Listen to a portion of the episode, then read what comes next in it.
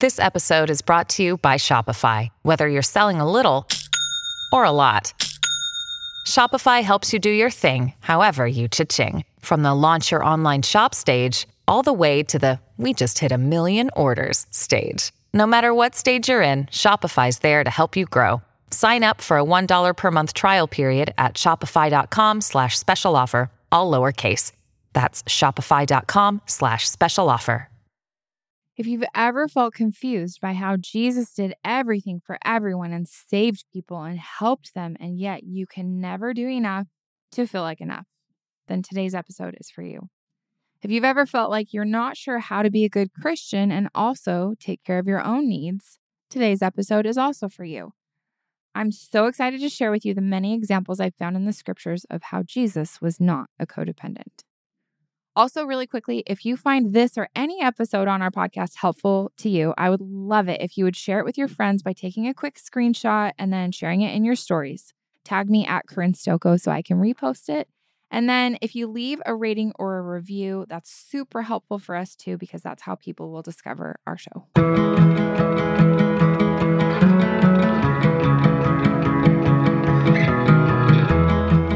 I'm so excited about today's episode because it's something that I've studied and thought about. And I look at the gospel of Jesus Christ through this lens because it's kind of my thing. And I totally overprepared for this today, but I'm really excited to share. I feel I feel like I'm the Sunday school teacher that prepared three hours of information for like a 45 minute slot of time. But we'll get through whatever we can. And I'm just super excited to share. So the topic is Jesus was not a codependent and why we sometimes confuse Christianity with codependency. So, Neil was a little bit reluctant to do this episode with me because this is like my jam. And then, will you tell from your perspective what your hesitation was? I'm a codependent. So, talking, I need to take the course. So, actually, I have been listening to them. They're awesome. It's an amazing, the boot camp's really good. Um, but no, I, I think in thinking about codependence, like I learned early on in my personal recovery journey in my outpatient program that a lot of recovering addicts are also codependents in their own way. That a lot of scratch all. Uh, I probably yeah, yeah. I mean, I guess you could say that. But especially, I guess I recognize that myself that I'm a codependent myself, trying to give insights on solution in this area. That's a that's a section that i personally am still working on and trying to like understand better on how that works in my recovery and with in my life because i see it myself. And so i'm trying to learn here. So i can share my learning experience but i, I don't have any like I've I figured it out solution. But here's what's cool is you know the scriptures better than I do. So we'll just go through all of my findings. And I mean, there's still so much more to be found, but what I have found so far and gathered for today's episode. So and then we can just talk about it. Number one, Jesus was not a rescuer. So codependents love to rescue people, rescue people from the consequences of their choices or from their feelings or from their problems, right? I really love this story about Paul and the thorn. Do you remember that one? I do remember so good. And this is what is said in the scriptures in the Bible about Paul's thorn. So he says, There was given to me a thorn in the flesh, the messenger of Satan to buffet me, lest I should be exalted above measure. For this thing I besought the Lord thrice. So three times he asked the Lord that it might depart from me. And he said unto me, My grace is sufficient for thee, for my strength is made perfect in weakness. Most gladly, therefore, I will rather glory in my infirmities, that the power of Christ may rest upon me. Therefore, I take pleasure in infirmities, in reproaches, in necessities, in persecutions, in distresses for Christ's sake. For when I am weak, then I am strong. So, what this tells me about the character of Christ is that he doesn't codependently just rescue us when things are uncomfortable. He doesn't go like, "Oh, wait, okay, you're sad, let me hurry and fix it for you." And I think a lot of times people feel like, why isn't God there? I keep asking him to take this thing away from me or fix this thing for me. And like, what? He must not love me or I must not be good enough for him to answer my prayers. And it's not that, it's that Jesus knows that if he codependently just rescued us from every discomfort in life, we would never grow.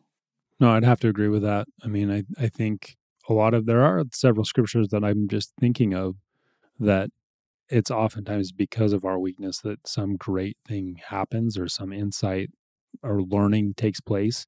I mean, I think of a lot of the instances of the people that were healed in the Bible, like in the New Testament, how different they were after. Uh, one mm. of my mm. favorite stories is the is the man who had the, the devils, like the legion of devils and bad spirits in him that were cast out into swine, and then the swine run off the cliff. Like afterward, he wanted to become a disciple of Christ. He's like, "Let me come with you," but then Christ says, "No, go and tell people what happened and share." I would imagine his life after that was completely different. But would he have that difference? Would he be that new person had he not gone through being possessed of devils or a unique challenge or struggle? So, kind of also, Yeah, also really interesting that Jesus didn't say, oh, okay, let me give you exactly what you want. Come on along with me. He said, no, this is your path. You go be a missionary. Like, you go tell people, not just, you know, I'm sure that people who met Jesus Christ in the flesh were like, Can I be your best friend? Can I just hang out with you all day, every day? But Jesus didn't allow everyone, every part of him. He didn't allow every one of the 12 apostles to go with him for every miracle. Like he had such strong, good boundaries. I think what I love about what you're talking about with that weakness made a man strong is that Jesus sees what we need to go through in order to become the people he needs us to become and he doesn't rescue us from pain. Number two, Jesus was not a persecutor, and he doesn't teach us to be persecutors either. And last year, my gift to Jesus was just to try to be of good cheer. And then I had all these like really challenging circumstances, like we all do in life. But I really had this refiner's fire of learning to wake up every day and be of good cheer when I was on bed rest for half of 2022. And I love that there's a lot of places actually in the scriptures where Jesus says, Be of good cheer, but this is one of my favorites in John 16.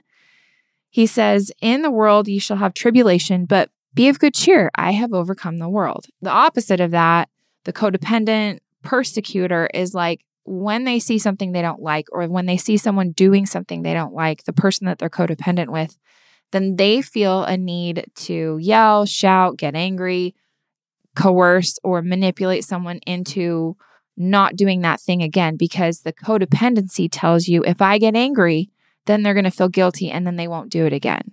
But that is not how Jesus wanted us to deal with each other. But what I love, maybe even more than that, is that Jesus taught us to mind your own business and not worry about policing everyone else's behavior. Jesus was a big fan of like, stay in your own lane. In Matthew 7, he teaches, Judge not that ye be not judged. But he goes on, he goes into more depth. For with what judgment ye judge, ye shall be judged, and with what measure ye meet, yes, it shall be measured to you again. And why beholdest thou the mote that is in thy brother's eye, but considerest not the beam that's in thine own eye? And anyway, he goes on and on. Don't be a hypocrite, worry about yourself. So, a persecutor is always worried about getting everybody else in line instead of turning it around and going like, wait, what what am I supposed to be working on? I am not this person's judge. It's not my job to judge them. It's not my job to, to get them to see the light. It's just that's only up to me and God will take care of that other person. That is the Codafree way of thinking. That is how Jesus taught us to be is like let everybody be in charge of themselves. I will worry about them. I will judge them when it's time. You worry about yourself. Yeah. I love that one. And I, I think of in like recovery terms, we talk about clean up your side of the street or keep your own side of the street clean. And for some reason, I just I see in myself and in other addicts I've worked with, we're like master inventory takers of other people, like looking at other people mm-hmm. and being mm-hmm. like, well, here's what you need to do. And your side of the street, you need to clean this up and that. And if you just did that, like that's the the tendency and i think it's a kind of like a natural man or natural woman tendency to want to do that or to be tempted to mm-hmm. but i love i love that element where it's like look as far as control goes the only thing that i can control is myself my agency and i agency is is an eternal principle like god even himself cannot in, like impose on our agency and that's for a reason me trying to control somebody else's will is a bad idea and it's just not going to end up well. And that's the core of codependency is subconsciously wanting to control others or other outcomes. And Jesus taught us very plainly in the scriptures or when he was alive and teaching from his own mouth like, don't worry about other people, just worry about yourself. And Jesus, we learn in the scriptures, was not a victim.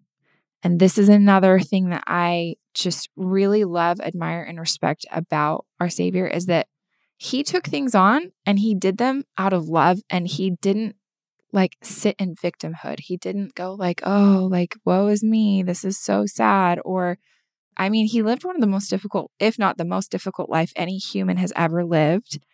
And he did it willingly. I really love in John 18 the story about he's betrayed and then he's with Peter, who arguably is his best friend. So he's standing there with Peter.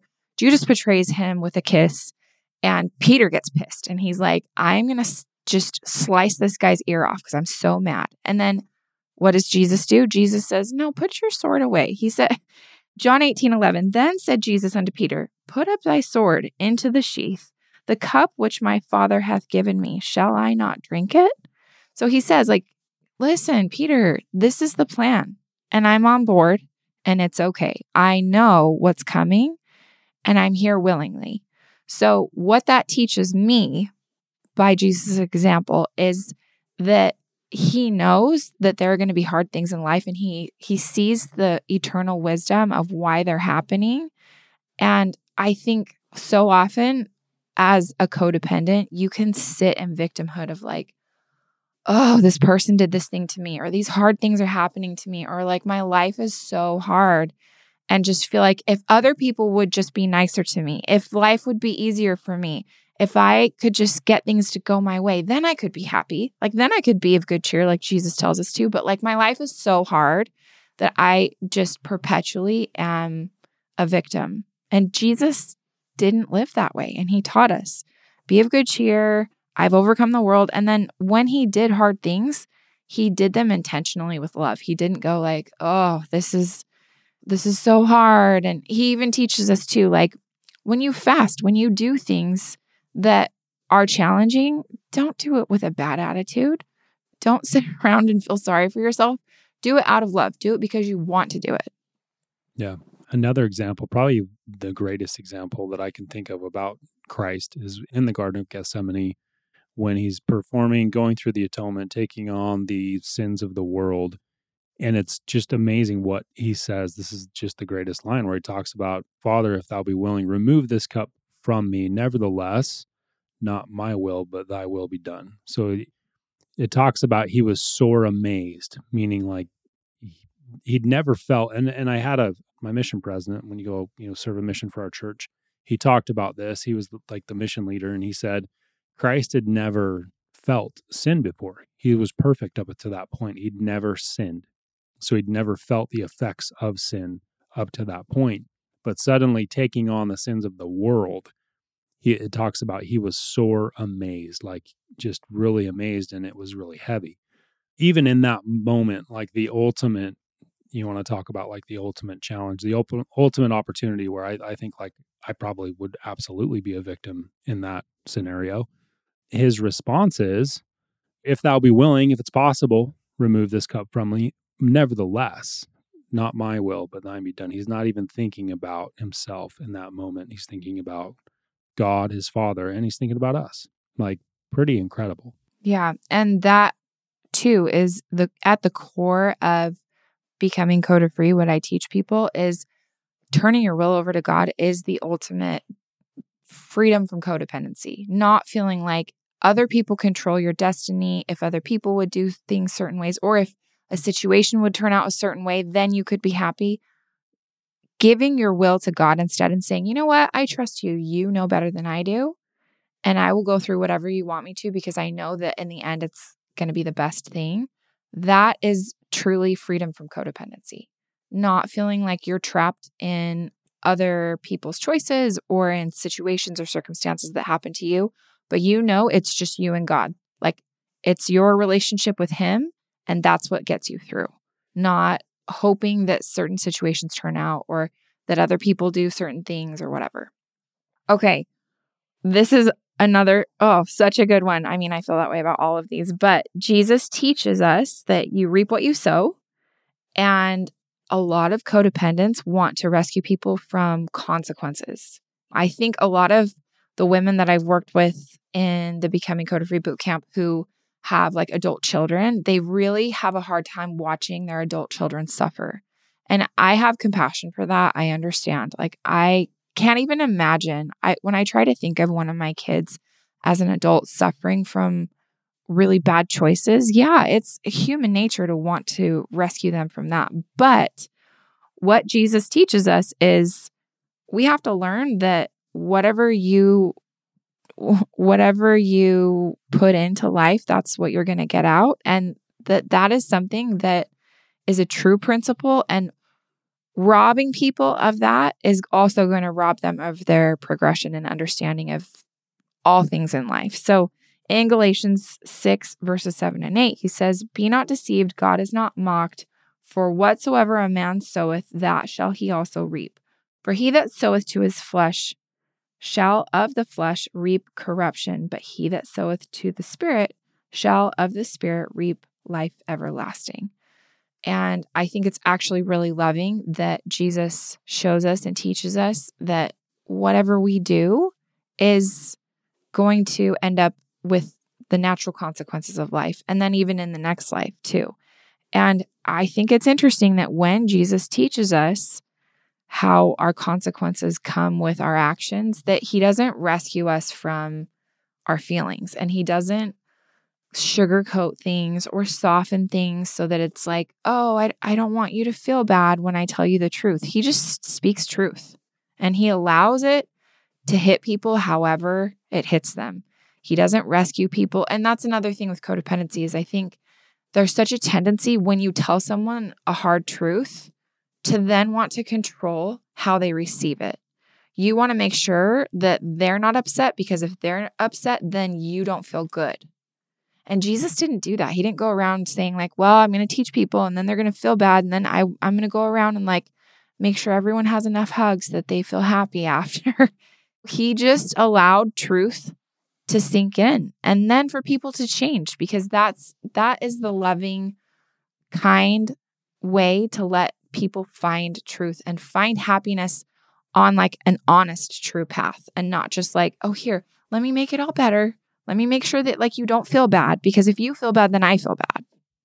Yeah. That is codependency. No. And i think of in addiction there's always an enabler. I always talk about a lot yep. of times it's it's a mom or a some type of a parent figure that that or somebody that enables the addiction to perpetuate that is always bailing them out or giving them money or keeping them from the consequences of the bad choices and and it just enables it enables the addiction and perpetuates it. So really interesting. Also really quickly you will love these scriptures. They're kind of deep but if you if you listen you can hear how jesus is teaching about powerlessness in Romans 7 14, 15, 17, and 19, he says, For we know that the law is spiritual, but I am carnal, sold under sin. For that which I do, I allow not. For what I would, that I do not, but what I hate, that I do.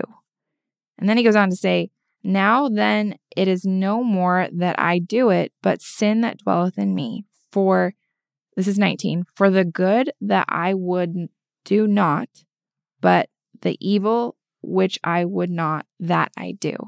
I know it's confusing a little bit, but he's basically saying, like, even when I don't want to do something, I end up doing it. And this is addiction to a T is like, you give your choices to an addictive behavior enough times, then you become a slave to it.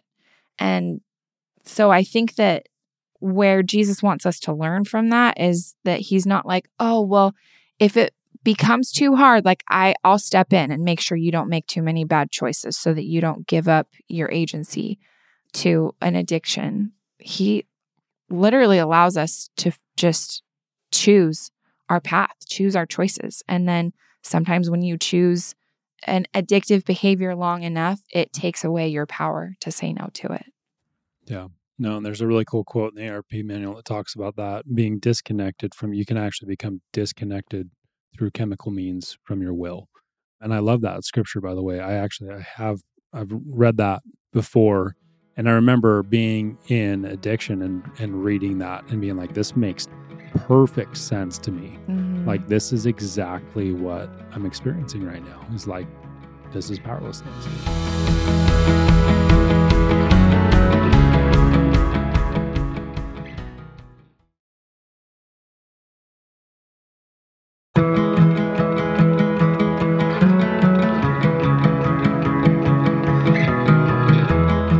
Another one.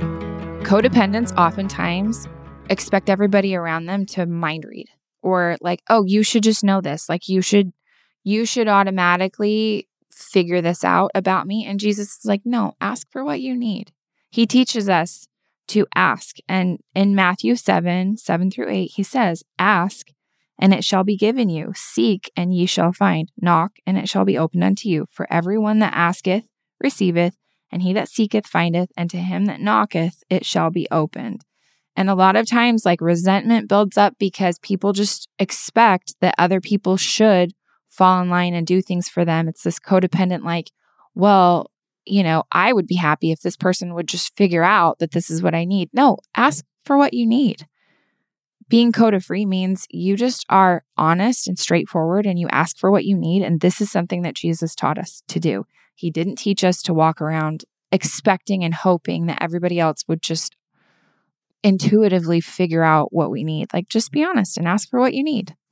This is definitely a strength that I feel like you possess. It's like the people, uh, like the curse, and I don't know. I think there's like the curse of the nice guy, like where you're exactly. Just, you're you're so nice you don't want to ruffle feathers you don't want to rock the boat you don't want to disrupt anything so you kind of don't say anything on a lot of stuff but underneath that, you're holding on to resentments. So I'm speaking from experience. Somebody I know, somebody I know personally, myself. Weird. So an anonymous friend. And and a really like someone once told me, I think it, I don't know, therapist or somebody is like, hey, you have to have you have to be okay, like not being okay in certain situations or or speaking up about something that's uncomfortable or saying like, hey, I I disagree or I don't like that or I don't like this which for a lot of people is really hard. Yeah. So it can be tough. Hard for codependents and hard for addicts yeah. who are also codependents.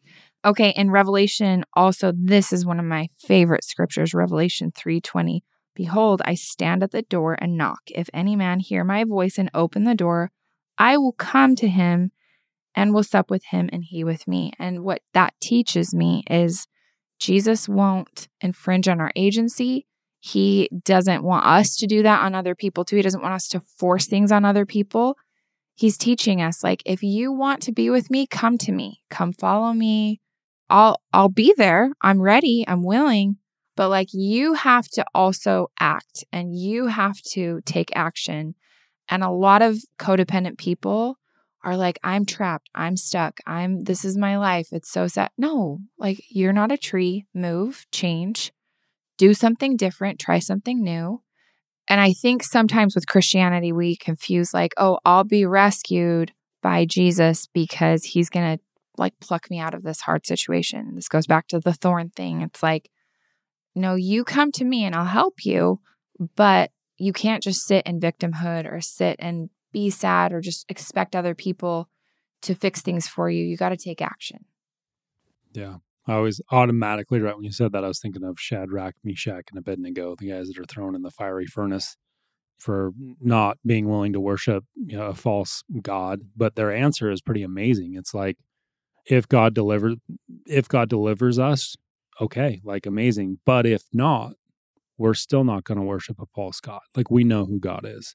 But if not, so there there are really a lot of great examples I think in Scripture that talk about that about sometimes people being delivered and mm-hmm. sometimes people not being delivered and that's God's call but I think to your point as a sounds like as a codependent you you kind of want to deliver people all the time if that's something that was on your radar or you feel obligated to do in a certain situation.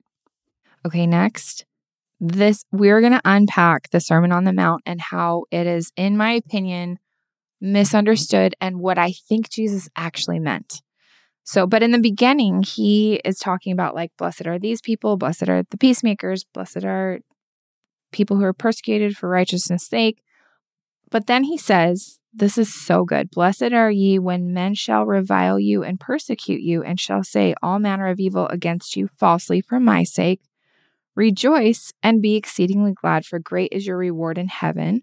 For so persecuted they the prophets which were before you. Okay, this is what I think he's meaning is if you are falsely accused of something, if other people don't like you, if you codependents need everybody else to like them and everybody else to approve of them so that they're okay. And Jesus is like, no, it doesn't matter what other people think of you.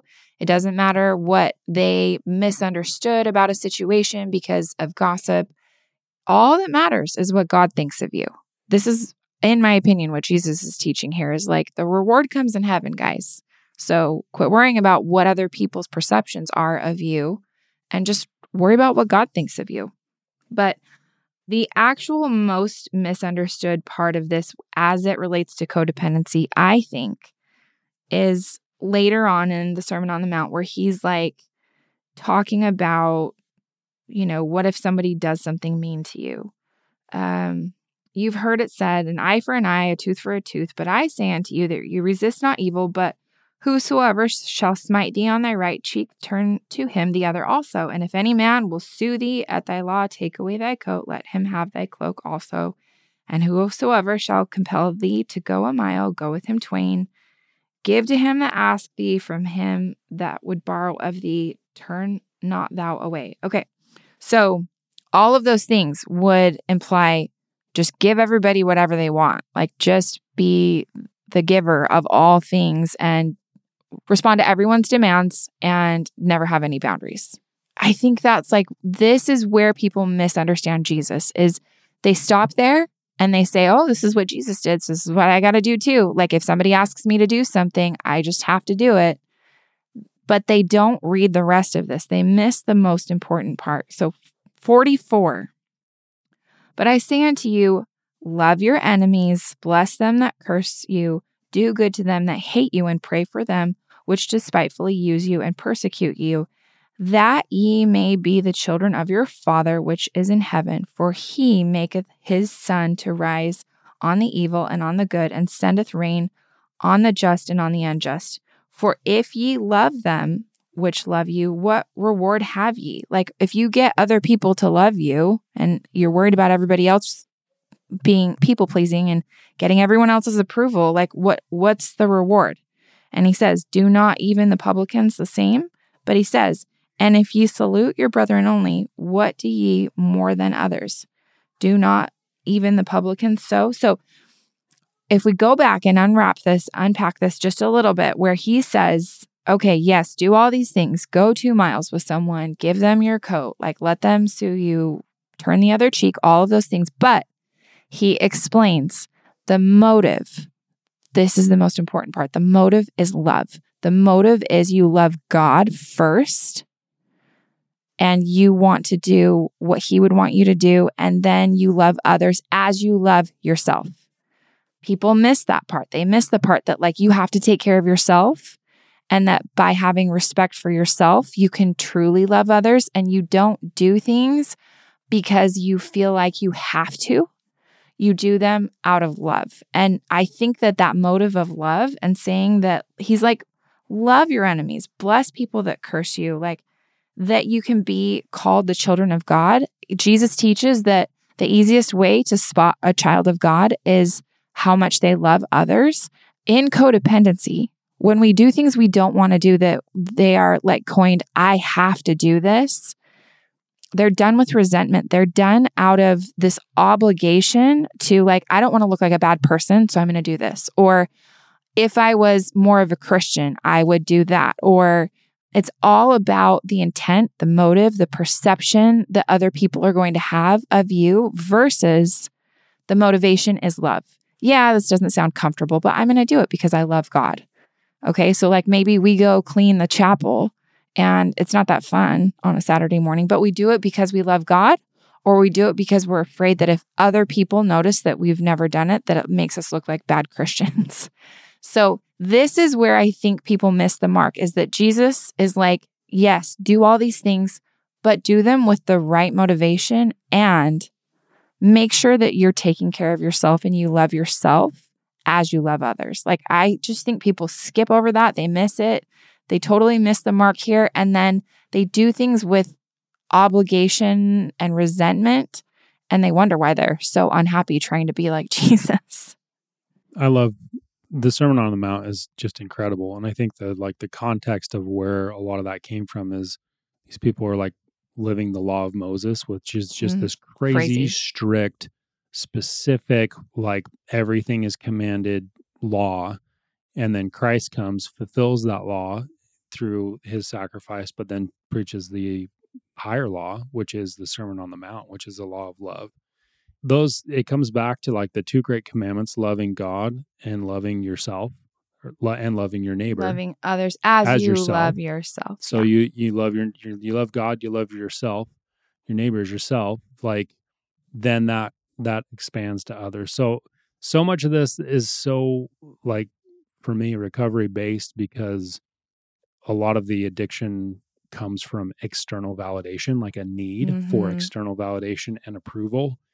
And I've found that that is really tough. Like a lot of times it feels good to get external validation when everyone's patting you on the back and telling you how awesome you are. But those same people can invalidate you as well.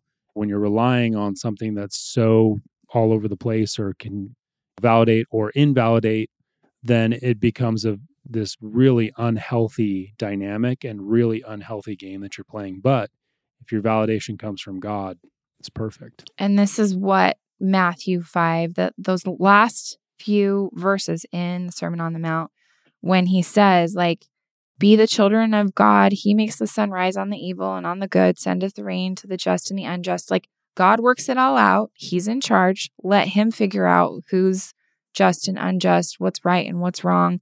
And then he spends two more verses saying, like, are you just trying to get other people to love you? Are you just trying to get people to approve of you? Isn't that what the publicans are doing?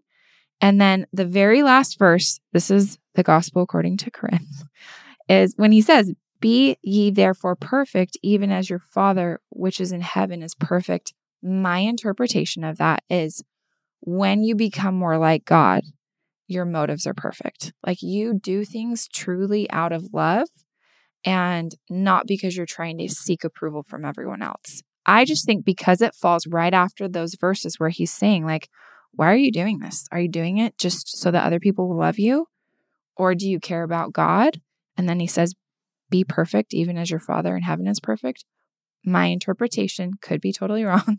Someday I'll have a discussion with Jesus about it. But I think he meant have perfect love and motivation. Have love be the motivation for why you do these things, not worrying about what everybody else thinks. Yeah, no, I could totally see that, and I I think that really the the motivator for God is love. Everything that He does is because the Scripture talks about He first He loved us. We love Him because first He loved us. We're striving to be more like that in our lives.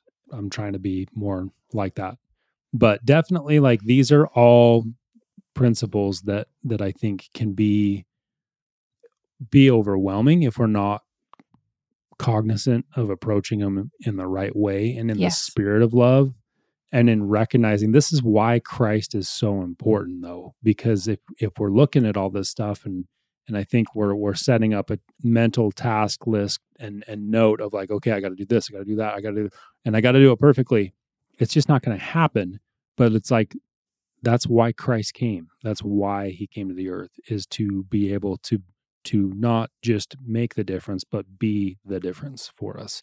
And Satan loves it when we get overwhelmed and feel like, oh my gosh, there's so many things to do. I can't do, do all the things like the checklist. The gotta go and, and God's ways are always simple. They are always simple. The answers are simple. And so if we can see that, like have eyes to see when Jesus is like, listen, this is pretty simple, guys. Love God first Love your neighbors as you love yourself. Don't forget about taking care of yourself too. In fact, let's talk about that for a minute because that's another thing that I love to look at Jesus' example of. Okay. So he is we we talk about and champion Jesus as the ultimate server. Like he goes around and serves people, right? He performs miracles, he's teaching, he's on his feet all day long. Have you ever noticed that Jesus is also really tired a lot of times where he will teach and serve and perform miracles and then then what does he do? He goes to the mountains to retreat, to sleep, to rest and recharge. And he is a big supporter of rest. He talks about like find rest in me and we know God commanded us to rest on the seventh day. Like this is a true principle of the gospel of Jesus Christ is to not just run yourself ragged. And codependents love to do that. They love to do this like self-sacrificing act where it's like, oh, if I just keep myself super busy and I'm everything for everyone, then like God will exalt me. No. Like Jesus showed us that he respected himself enough to rest when he needed to rest. And even when he's out on the boat and they're in this gnarly storm and he's sleeping. He's sleeping through it. And then he wakes up and the apostles are freaking out and he's like, guys, like, did you not trust me? I've got this. It's okay. Then he calms the storm. But what I think we miss is just seeing these little times where it's like he was probably exhausted because he did so much and he knew he listened to his body and he rested. He took time to take a nap and sleep and recharge. And I see so many people who just feel like they have to overgive and overserve and overdo to kind of like earn other people's approval or probably even. I know it comes sometimes from a really good like loving God pure motivation but Jesus did give us a perfect example in all things including rest. I mean, we did a whole podcast episode on rest mm-hmm. a while back, but but I think it is such an important principle, and I think of in that example of Christ calming the seas, like he was sleeping. exactly, he was he was resting, and the and I I love. There's so many good ones, but I mean, I love that story too because he the apostles are obviously freaking out, and he's like, "Why are you fearful?" And then he calms the seas, and and then maybe he went back to sleep. I don't know. I'll have to ask him uh, at some point what happened after that. But really, really cool.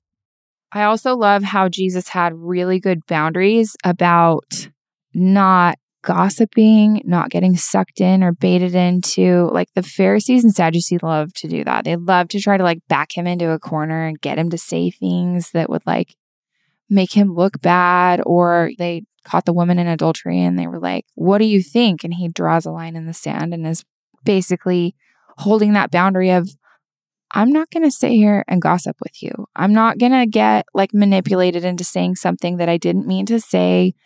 And I think that he has these boundaries of, uh, and he teaches us to not cast pearl before swine, like where he wants us to keep certain things for ourselves. We don't owe an explanation. We don't owe unhealthy conversations with other people. And I think that a lot of times, too, people feel like they're being Christ like or Christian by always offering whatever everybody else is asking of them, including when it comes to unhealthy conversations or maybe something that feels uncomfortable, like gossiping or I don't want to like call somebody out or not participate because what if they feel bad? What if they think I'm being mean? What if this boundary makes them feel like a bad person?